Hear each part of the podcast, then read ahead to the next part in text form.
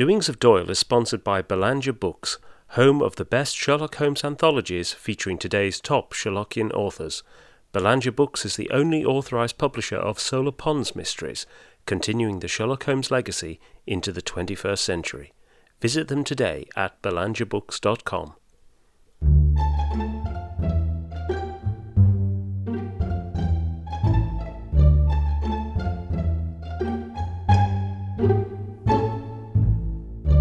Welcome to Doings of Doyle, a podcast dedicated to the works of Sir Arthur Conan Doyle, the creator of Professor Challenger, Brigadier Gerard, and, of course, Sherlock Holmes.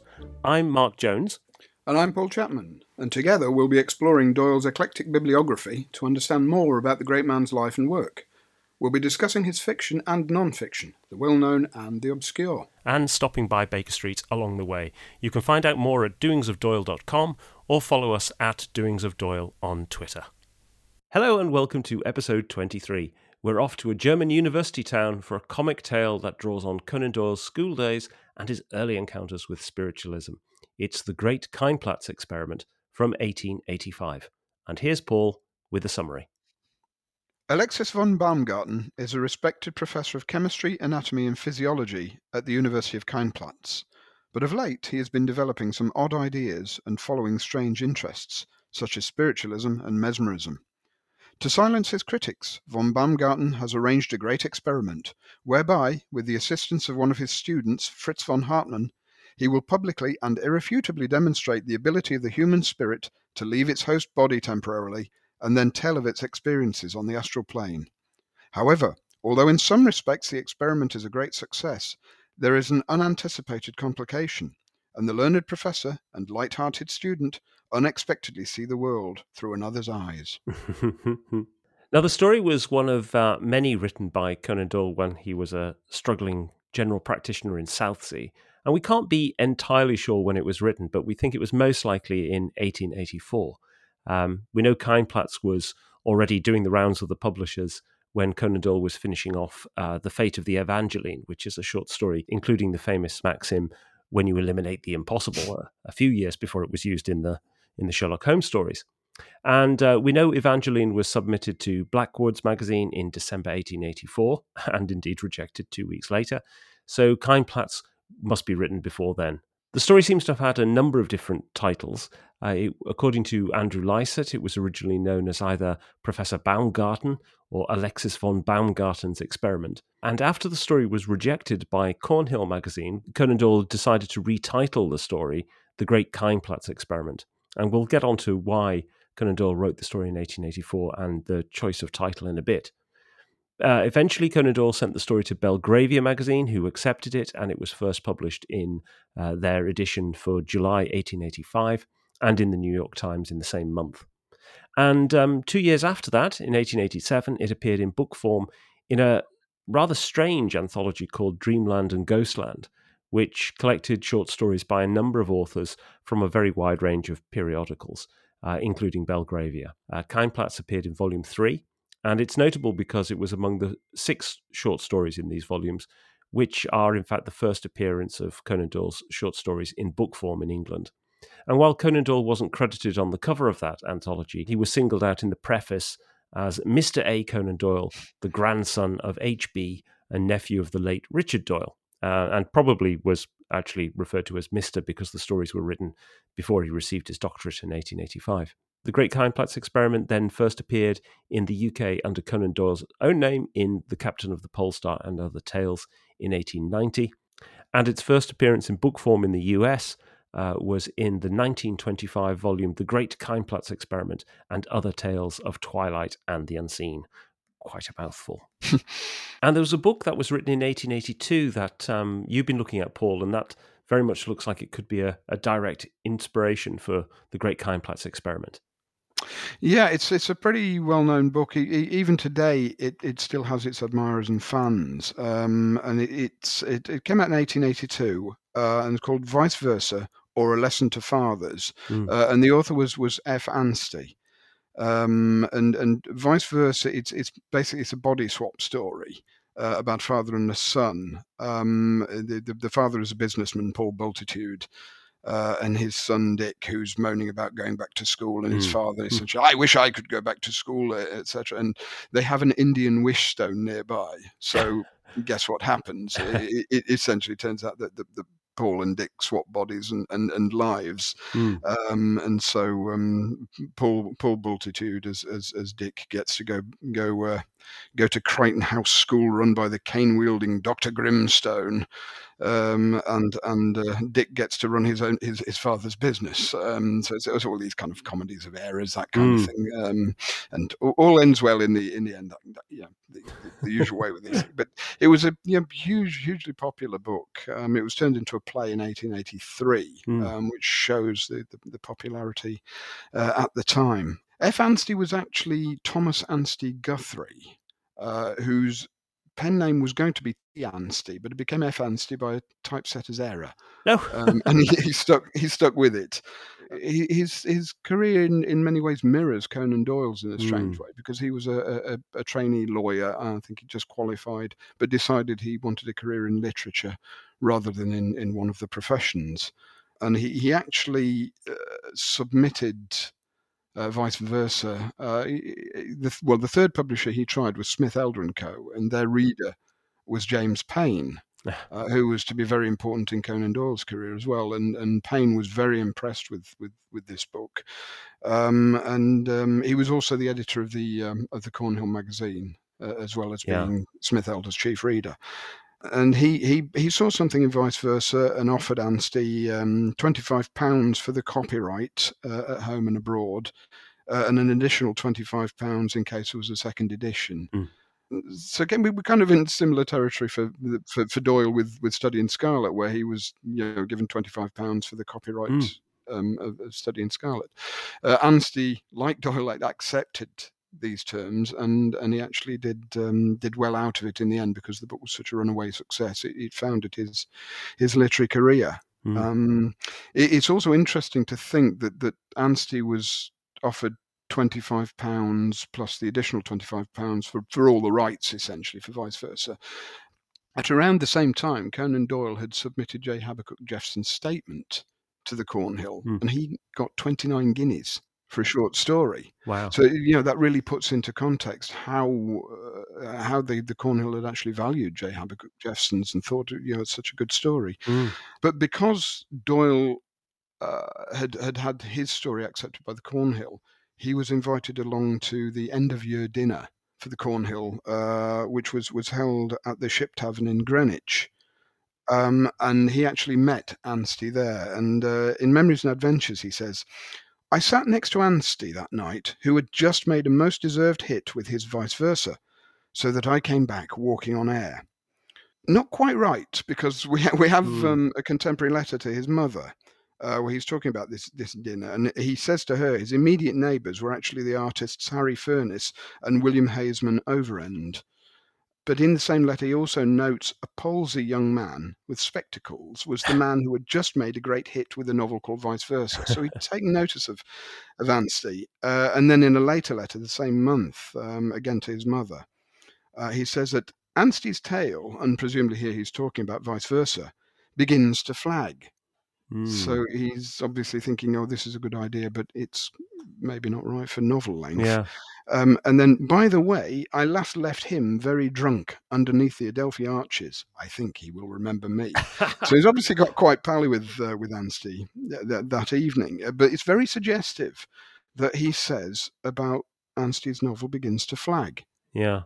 Um, to me, this this I, this may be the seeds of the Great Keinplatz experiment. And Doyle thinking, I could do this. I could do a version of this, and I can do it in a short story version where it won't flag. Um, because it's you know it, it's gone through at a faster rate, and and you know the jokes don't run thin. Mm. He actually submitted the Great Keinplatz experiment to the Cornhill magazine, but Payn James Payn rejected it. Yeah.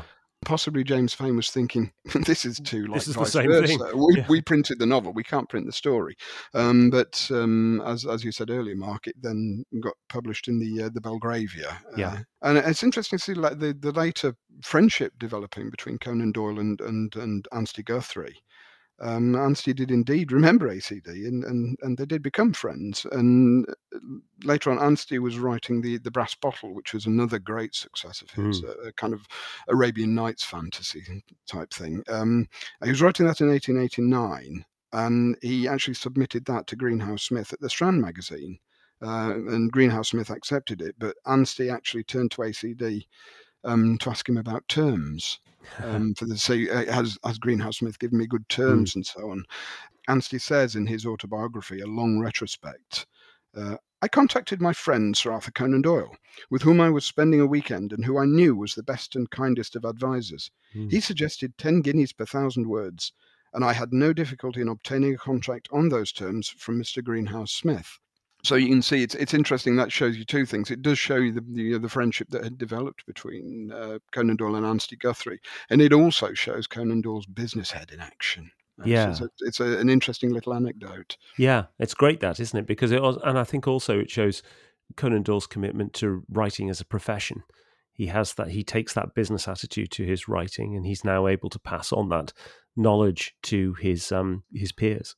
Yeah, and, and it's interesting yeah, with with Anstey himself being a full time professional writer that he actually still whether it's because Conan Doyle was so embedded in the Strand Mm. that that's why he turned to to, to Doyle about business terms, but.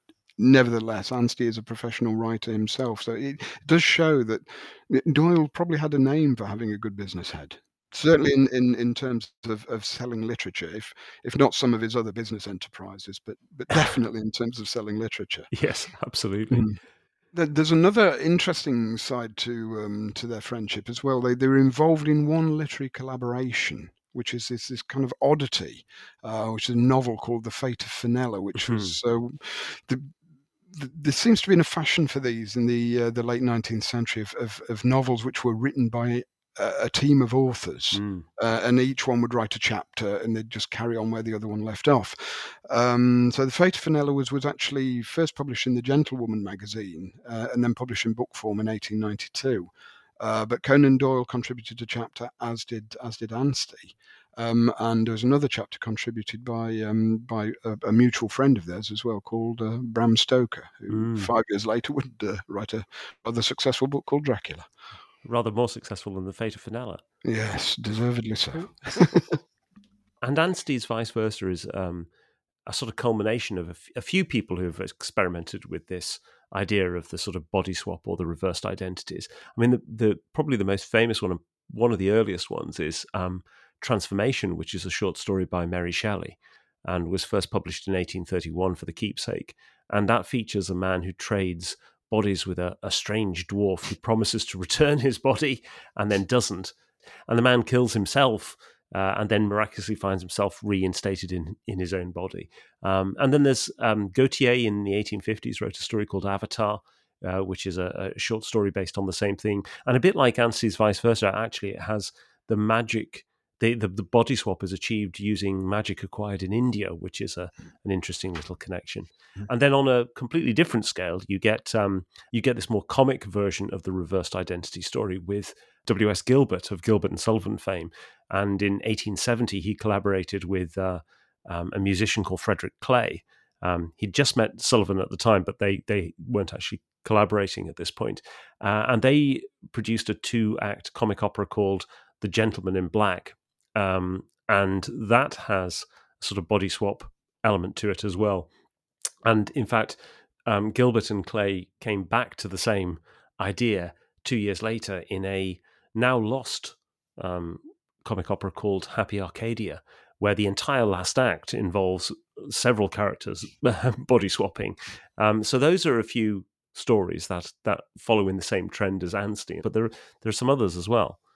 Yeah, well, one of the, the stories, it's not a, a direct body swap story, but I, I- think may possibly also have, have, have played a role in, in influencing the Great Keinplatz experiment. Uh, and it's it's uh, noteworthy that, that um, you mentioned earlier that, that this was originally, uh, one of the original titles was possibly uh, Alexis von Baumgarten's experiment. Mm. Is um, a story which I'm sure Doyle would have read uh, called Dr. Heidegger's Experiment Yeah. um, by Nathaniel Hawthorne. We know that Doyle read Hawthorne. He found him difficult, didn't Yeah. really get on with his work, but um, he was familiar with it. Uh, and this is a story where, where Dr. Dr. Heidegger has discovered the fountain of youth and gets four old friends together to drink from this, and they, they go back to, to being youthful and and you know, behave like fools. Uh, so there's there's an element that's very like the, Grime, uh, the Great Keinplatz experiment, uh, and of course you get the name Dr. Heidegger, and you think what's the name of the uh, the, the German master in the priory school? It's Heidegger. So perhaps that's where, where that came Good from. Good point. Um, and and another story which is is again a bit more. Uh, perhaps serious in its approach is is uh, Ligeia by Edgar Allan Poe, Mm. um, where you know where a dead wife uh, comes back to inhabit the body of a later wife, um, Mm. uh, and it, it is this this kind of uh, possession and and taking over another's body, um, but you know obviously far darker than Keinplatz, but that certainly is another story that Doyle would, would have been familiar with. and this is where the sort of body swap um, elements tie in a bit with the spiritualist interpretations and other ideas. This idea of the soul moving between different um, bodies, or, uh, uh, as such. And we covered that previously in connection to Poe in the Captain of the Pole Star in episode three, where we talked about Metzengerstein, which is the the story in which there's a the soul uh, existing separate to the body and being able to inhabit other casings, as it were, is is something that comes out a few times with with Poe, and you get that also in Morella and in um, the Oval Portrait as well to some extent. Mm, mm. And talking of Edgar Allan Poe, another clear influence on this story is um, Conan Doyle's very early experimentation with an, an interest in the supernatural and um, spiritualism and the occult, um, which are all buzzing around in his head in in the early 1880s.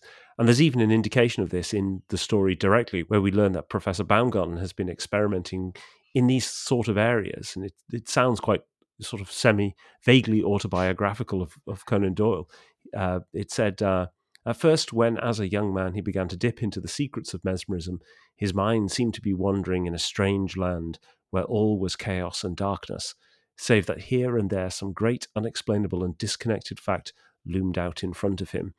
And Conan Doyle would later say in Memories and Adventures that this was a, a period of time of, of skepticism on his part, and that his psychic studies only began after his first marriage, which was in August 1885. But the evidence doesn't really substantiate that. He had an interest even then that uh, that sort of predates that by at least a couple of years. Yeah, yeah. Doyle had arrived in, in Portsmouth in 1882. Um, nobody knew him there. It was it was starting life anew, as it were, um, and so he had to establish himself both in a professional capacity as a doctor, uh, but also in in his social life.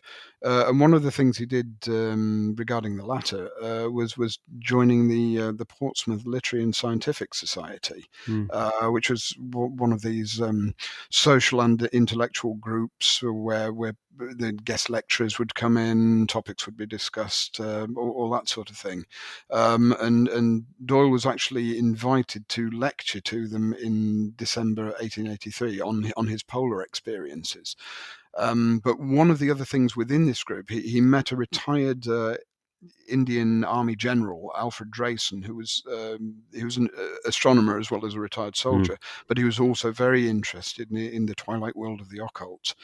um, and uh, Doyle got got very close to Drayson, um, and through him he, he had his first experiences really in spiritualism. Um, it was introduced to various people uh, from from that world. Um, so th- this this is all happening before 1885, Hmm. um, and and so you, you've got these ideas. Uh, going into the Great Keinplatz experiment, as well as all the you know, the literary influences from from Anstey and so on, um, and and it's also the the, the, the idea of, of, of what you just quoted, Mark, from from Baumgarten of this. How does science and the occult? How do they work together? Are they Yeah. compatible? And and and it, it's the young man Doyle trying to work out, having essentially lost his Catholic faith. What do I believe in? Who am I? Um, but he's also a very rational doctor, and Mm. it, it's kind of he's got this interest and burgeoning belief in, in certain occult systems. Uh, how do you put them together? And and that comes out very very much in the in the story. Yeah, there's a there's a direct quote, in fact, isn't there, from Baumgarten, um, uh, where he almost expresses this idea of a kind of unified unified field theory of existence, Mm-hmm. um, and uh, he says, uh, you know, by experiments which extended over twenty years, he Baumgarten obtained a basis of facts upon which it was his ambition to build up a new exact science which should embrace mesmerism, spiritualism, and all cognate subjects. So it's entirely that idea of Yes. everything coming together into one as well. And there's another, um, you know, I think we also get within this story um, some direct references to some explicitly spiritualist concepts as well. So this particularly this idea of traveling clairvoyance, which is referenced. And that's the idea that your soul can leave your body and obtain information and, and return.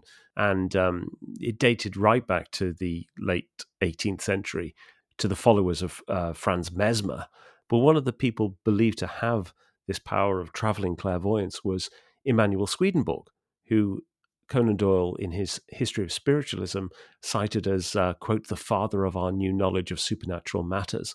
And there is this throwaway reference to Swedenborg where uh, it said several great lights of the spiritualist body had also come a long distance to be present at Baumgarten's experiment, um, as had Swedenborgian minister who considered that the proceedings might throw some light upon the doctrines of the Rosy Cross, which is, again, confusing a whole set of other things as well.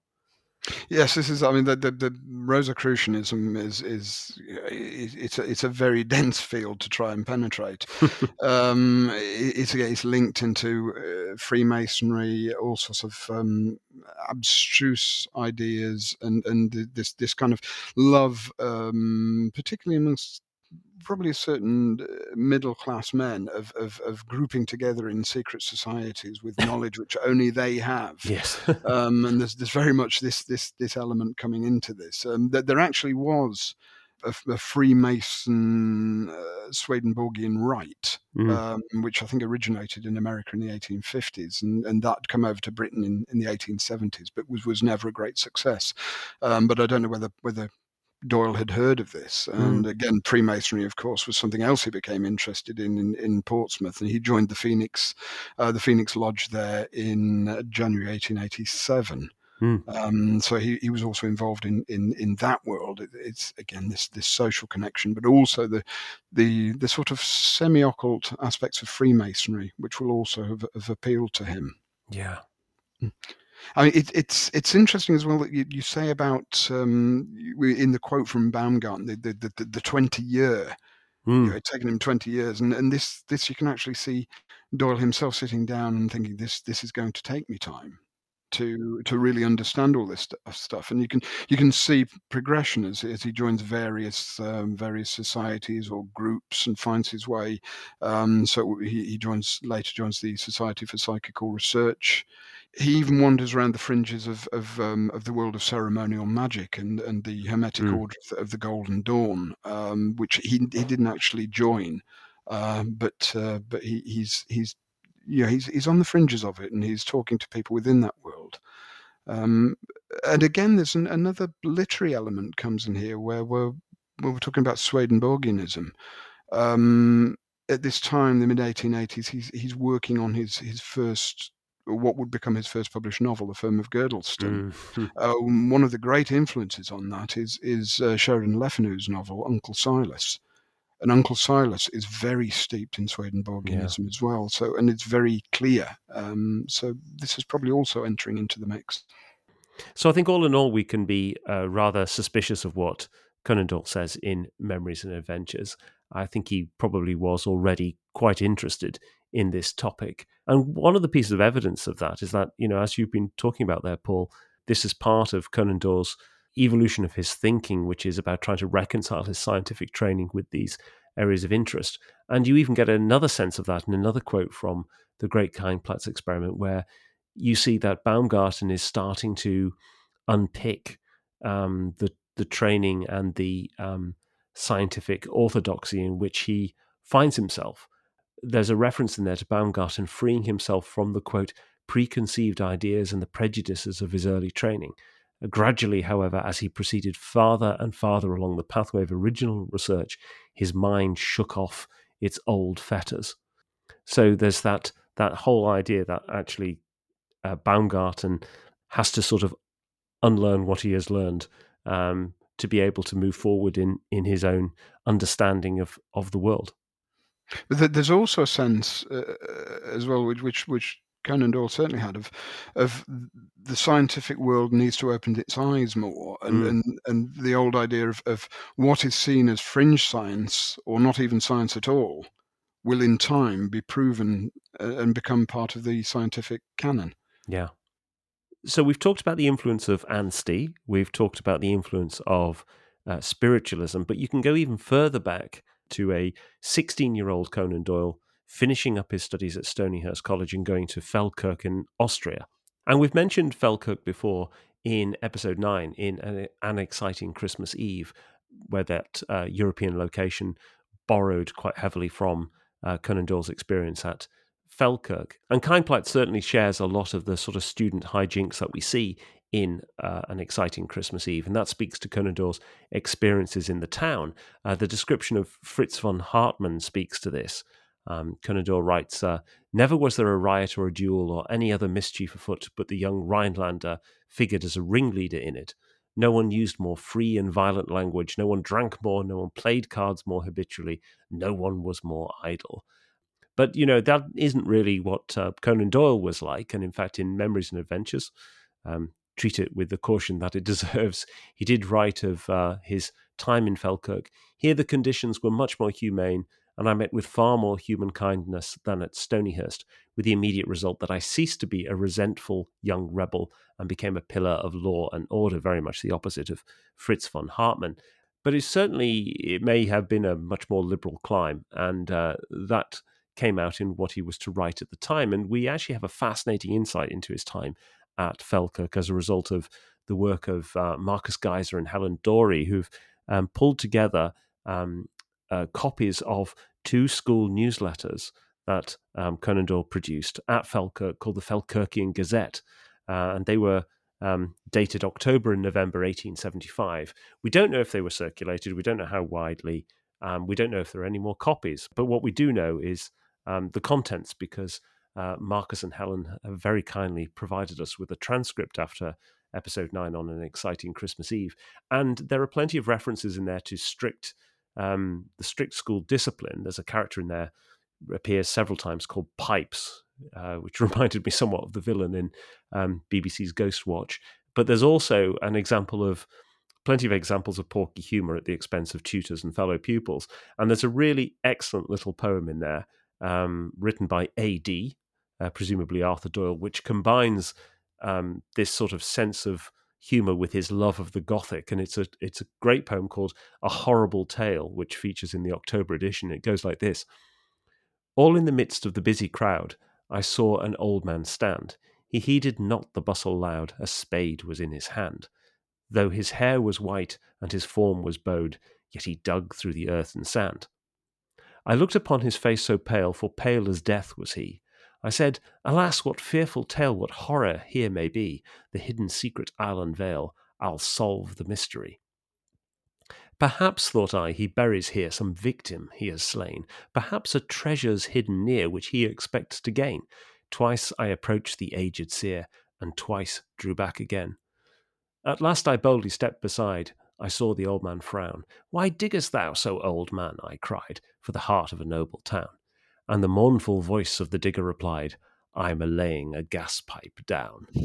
it's a great little comedy uh, uh, poem there as well. But Feldkirch is not just the inspiration for for Keinplatz and, and an exciting Christmas Eve.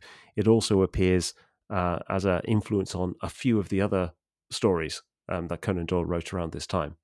Yes, uh, as as well as um, the Great Keinplatz experiment, um, the, there are uh, there are these these two other stories, uh, the Silver Hatchet uh, and a Pastoral Horror, um, mm. both of which we'll, we'll go into at some uh, some future date. But they do all have um, linking themes of, of, of insanity and loss of, of, of, mental and in some degrees bodily control. Mm. Um, and you, have really got this this this tying into uh, Conan Doyle's own life um, with with the the spiral almost into self destruction through alcohol of his father uh, Charles Altamont Doyle. And you get this particularly in this story uh, when Fritz von Hartmann's soul has entered the body of Professor von Baumgarten and then decides that he'd like a, a bit of a drink with his pals and goes to the, the, the Green Man pub um, and causes all sorts of merry riot with, within it. So you have the, this this uh, ostensibly um, respectable older professor mm, going mm. into the pub and, and creating merry hell amongst all the students um, mm. and um, and kissing the barmaid and um, hit, hitting the, uh, the, the, the the innkeeper over the head and all, all this sort of uh, um, business going on. And this this is probably something, although it's extremely comic in the story um, in, in, the background, you wonder if Conan Doyle was thinking of his own father and his yeah. What he was getting up to in the pubs in Edinburgh, uh, and the uh, you know the, the embarrassing stories that would come back to his mother of of oh what's Charles been doing now. Um, yeah. So you've got this, the, the, you you think of Charles's appearance um, always you know in the photographs with the suit and and and the beard and looking very respectable Mm. Um, but the alcohol, he would then lose control, and it's it's very much that seems to be coming out in this story. So it's it's it's it's perhaps Conan Doyle getting this out of his system a bit, uh, using humour.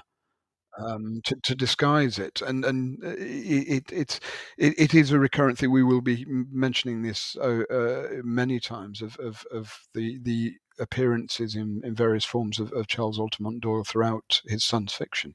Yes, I think timing wise as well, it's particularly important, isn't it? Because 1883, mm. two years before this story comes out, is when Charles Altamont Doyle is, is admitted to um, uh, to a sanatorium mm. for the first time. So, um, you know, it all feels very timely.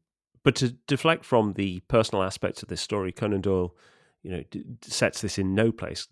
Keinplatz literally means no place. Um, I think Owen Dudley would suggest that it could be a bit of a play on, you know, Thomas More in that um, you know Thomas More's utopia also means no place, but in this case, this is sort of um, depersonalizing the location and indeed the, the, what is happening in the story by by adopting this name of of, of Keinplatz.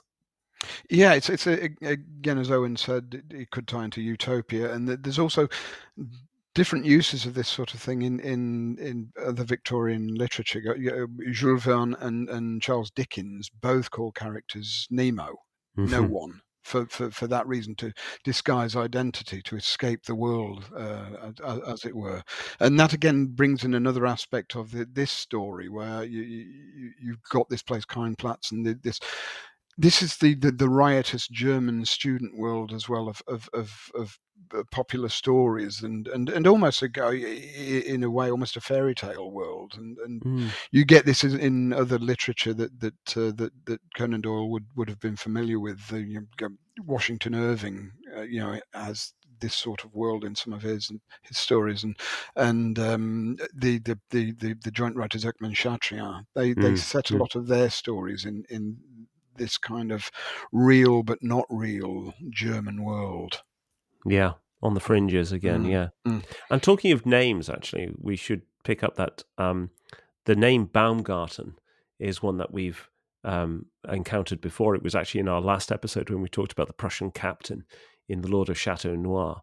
But there's also a third Baumgarten in the short story The Silver Hatchet, in which a uh, police inspector has that name. So um, the question has always been where does Baumgarten come from, and it's it's long been known that Conan Doyle had a German tutor at Stonyhurst called Father Baumgarten, and there's a letter from Conan Doyle to his mother in which he says, you know, I'm in the first class in German and getting on very well. We have two hours in the week for German, which is all that could be spared. The father, whose name is Baumgarten, talks to us in German always while teaching us. I like it very much. Um, this was um, Conan Doyle's last year at Stonyhurst the following year he would go to to Feldkirch. But the interesting thing is, we know very little about Father Baumgarten, and um, part of the reason for that, we think, is that we we may well have tracked down the real person, and his name is not Baumgarten. Um, Conan Doyle's German tutor at Stonyhurst was actually Baumgartner. Um, the the Jesuit Society have a uh, annual census of Jesuits in England, and it shows that in 1875, there was Father Alexander Baumgartner, uh, a doctor of German literature and a scholar residing at Stonyhurst. Uh, and he's not listed in 1874, he's not listed in 1876, he's only listed in 1875 uh, in that final year of um, uh, Conan Doyle's studies there. So, who was Baumgartner? Well, he's actually significantly more distinguished than one might think uh, of a simple German tutor. Um, he was born in Switzerland in 1841. His father was Gallus Jakob Baumgartner, who was actually a chief magistrate of Sankt Gallen, one of the cantons. And Gallus had been um, uh, had been a political liberal, um, but became a supporter of the Catholic Church Party, and um, with a sort of um, convert's zeal, he raised his son as uh, as a Jesuit. So Alexander Baumgartner studied in Switzerland before completing his education at Feldkirch, um, and in fact he graduated with excellent results and joined the Jesuit order in 1860, and then became a member of staff at uh, Feldkirch in 1867. But Baumgartner was much more than a German tutor. Uh, he was also a poet and a historian, and he's still known to this day for his writings on the history of world literature. Um, so he started a, a monumental 10 volume work on the subject in 1897. And he was actually nominated for the Nobel Prize for Literature three times, 1901 to 3. Um, he didn't win, but you know, and in fact, he he'd only completed the first six volumes uh, before he died in 1910 in Luxembourg. And amazingly, we have a photograph of Alexander Baumgartner because he was featured in the um, Catholic Encyclopedia for 1913. Um, and uh, we'll put a photograph in the show notes. He's not exactly um, a match for the hatchet faced professor described in uh, the Great Keinplatz experiment, but there is perhaps something similar in, in part of the description that Conan Doyle um, gives, which is uh, which is this: you know, much thought had furrowed his forehead and contracted his heavy eyebrows, so that he appeared to wear a perpetual frown, which often misled people as to his character. For though austere, he was tender-hearted. So, what's the significance of of Baumgartner as opposed to Baumgarten in Conan Doyle's story? Well, uh, first of all, he's a direct connection between Stonyhurst and Feldkirch, which we haven't really had before. I mean, of course, all the Jesuit colleges were closely connected, but here we have somebody who was actually a tutor at at um, Feldkirch, uh, attending Stonyhurst, and and could well have been that gateway between the two for for Conan Doyle. Um, Baumgartner has this love of poetry and of literature.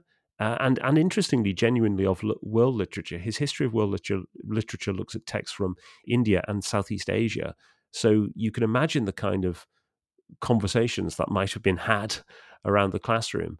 Uh, and then also Baumgartner was a, a, a, fierce conservative within the Jesuit order, so had no time for liberalism.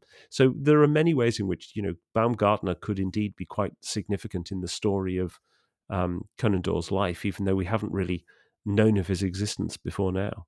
Yeah, it's it's, it's interesting you mentioned the um, the aspects as well, talking about um, India and Southeast Asia, uh, and uh, obviously Conan Doyle was was listening to this man um, from what you've quoted uh, earlier, um, saying he's he's delighted that that uh, that uh, the man he calls Baumgarten in his memoirs is, mm-hmm. is speaking to them in German, and he obviously he's left some impact um, mm. And again, this this um, to come back to the, um, the, the, the the Asian aspects. Of course, the Jesuits were always very active yeah. in Asia, and and uh, perhaps this is where some of, of, of, Doyle's interest in, in that part of the world might might have might have come. Interesting point. Yeah, mm. absolutely. But the great irony of this podcast, I suppose, is that we're talking about this in, in deadly seriousness when this is a comedy short story, and um, and one of the things I really enjoyed reading Keinplatz again was uh, it, it, it is a really good example of the comic short story. And there are some actual laugh out loud moments in here for, for something that could be, you know, perceived as being quite lightweight. There's almost a sort of Wodehousian genius to it, particularly in the plotting. And Doyle's really clever in how he actually sets up the story for success as a comedy, one of the things that he does is he he creates high stakes for the two main characters. So Fritz has this inherent animosity towards Baumgarten, which means that he he says, "I'll only take part in this experiment if if you undertake to give me your daughter's hand in marriage." And uh, Baumgarten has high stakes in that the uh, he's invited the finest scientific heads of Europe to come and see his um, his experiment. And once the, the swap has been made, you know, those things are both at risk. And I particularly like that moment that you referred to before, Paul, where um, Fritz in the body of the professor is is um, drinking with his old student buddies. There's the great moment where Fritz says, as Baumgarten, you know, he's about to get married. Married? cried a student, bolder than the others. Is Madam dead then? Madam who? Why, Madam von Baumgarten, of course. Ha ha, laughed the professor. I can see then that you know all about my former difficulties. No, she is not dead, but I have reason to believe that she will not oppose my marriage. That's very accommodating of her, remarked one of the company. In fact, said the professor, I hope that she will now be induced to aid me in getting a wife. She and I never took to each other very much, but now I hope all that may be ended, and when I marry, she will come and stay with me. What a happy family! exclaimed some wag. but the great thing about that, apart from it being a funny moment, is the fact that it then sets up that there is an animosity between Fritz and Madame Baumgarten. So when you switch to the other side of the story, um, and you have Baumgarten in the body of Fritz returning home, he he goes in in his normal professorial style and starts demanding his dinner. Now don't stand there like a statue of Juno, but bustle about and get the dinner ready, for I'm well right starved. Um, and uh, this last address, delivered with a perfect shriek of rage, had the effect of sending good Madame Baumgarten flying along the passage and through the kitchen, where she locked herself up in the scullery and went into violent hysterics, which sounds a bit like what you might expect Mrs. Hudson to do at any moment. But the, it's just so clever the fact that he's actually managed to set up at these times all these stakes, and then he sets up these little bits of information so that um, the story unfolds, and you you end up with ultimately this comic meeting on the street between the two, where they don't recognize each other. Baumgarten sees Fritz. At first, his interest was merely excited by the fact of seeing a man so venerable in appearance in such a disgraceful condition. But as he approached nearer, he became convinced that he knew the other well, though he couldn't recall when or where he'd met him. Uh, and then Fritz, for his part, looks at Baumgarten in his own body and says, Donnerwetter, hiccuped the other. if those are not the trousers for which my tailor is about to sue me, may I never taste beer again. and it's great. It's great stuff. It's really, it's really good stuff as a comedy, uh, while also playing with all of these little things that you know we've touched on, which are you know much more serious that sit in the background.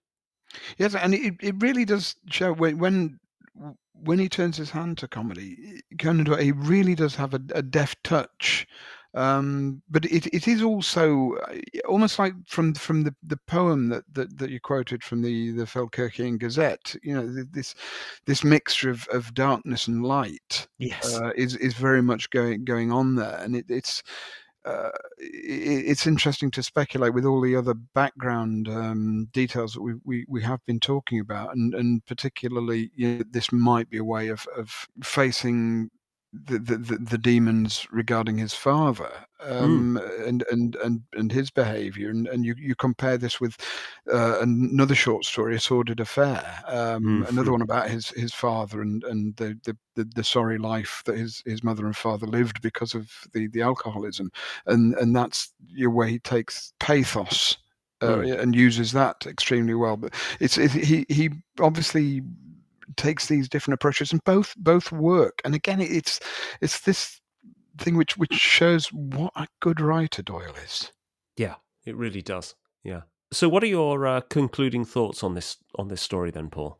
Well, again, I'd, I'd, I'd not read it for a while, and, and went back to it, and and you know, it really, really did enjoy it and enjoyed it at the level of, of, of you know, its surface level of the, of the comedy. And it, as as you've pointed out, it does have genuine laugh out loud moments. Mm. Um, but it, it is uh, then also interesting for all the other, you know, the, the, the, the, other details that are going on and, and how this ties into Doyle's life and Doyle's work and, and also how he's, he's, uh, looking at the, the you know the wider literary world and uh, again come back to vice versa mm. that he's seen this this successful story of Anstey's and, and almost said to himself, "Look, I, I can do this better."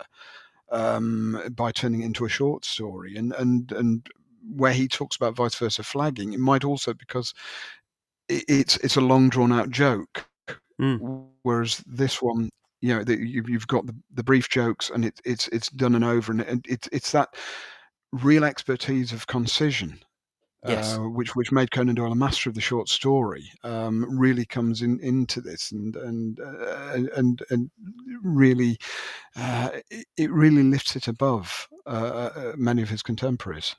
Yeah, and I, I, on that point of concision, I was pleasantly surprised reading it again at how visual it is. In fact, how televisual it is. Mm. Um, this, a lot of Conan Doyle's stories, I think, read almost like they are. You could very easily put them on screen, and and this is one of those ones where I think it works. It works really well. He, he had he been born hundred years later, he'd have been writing for television, Mm. uh, almost certainly. And um, uh, you know, I think that's probably part of his enduring appeal is that he's instantly accessible. I really enjoyed this story, and for one that I think is generally regarded as a bit of a lightweight, it's got so much more to it.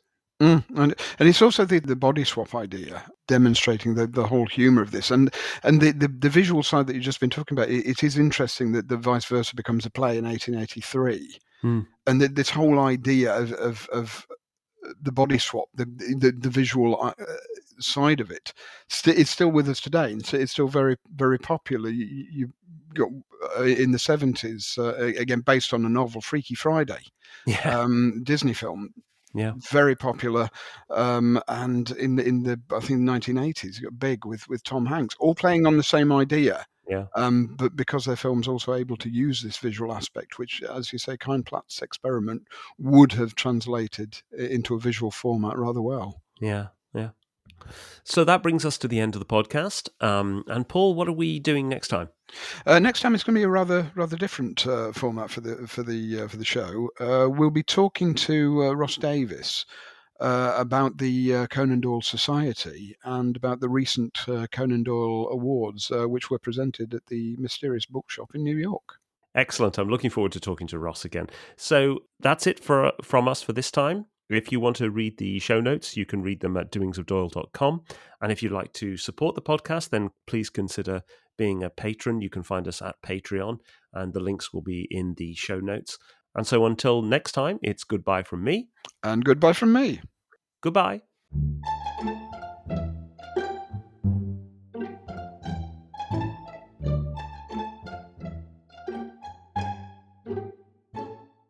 And this is notable because it was among six stories in these volumes that represent the first appearance of uh, Conan Doyle in book form in England. Sorry, I'm just abused at the idea of Conan Doyle appearing in book form, as opposed to Conan Doyle stories appearing in book form. Um, let me do that again.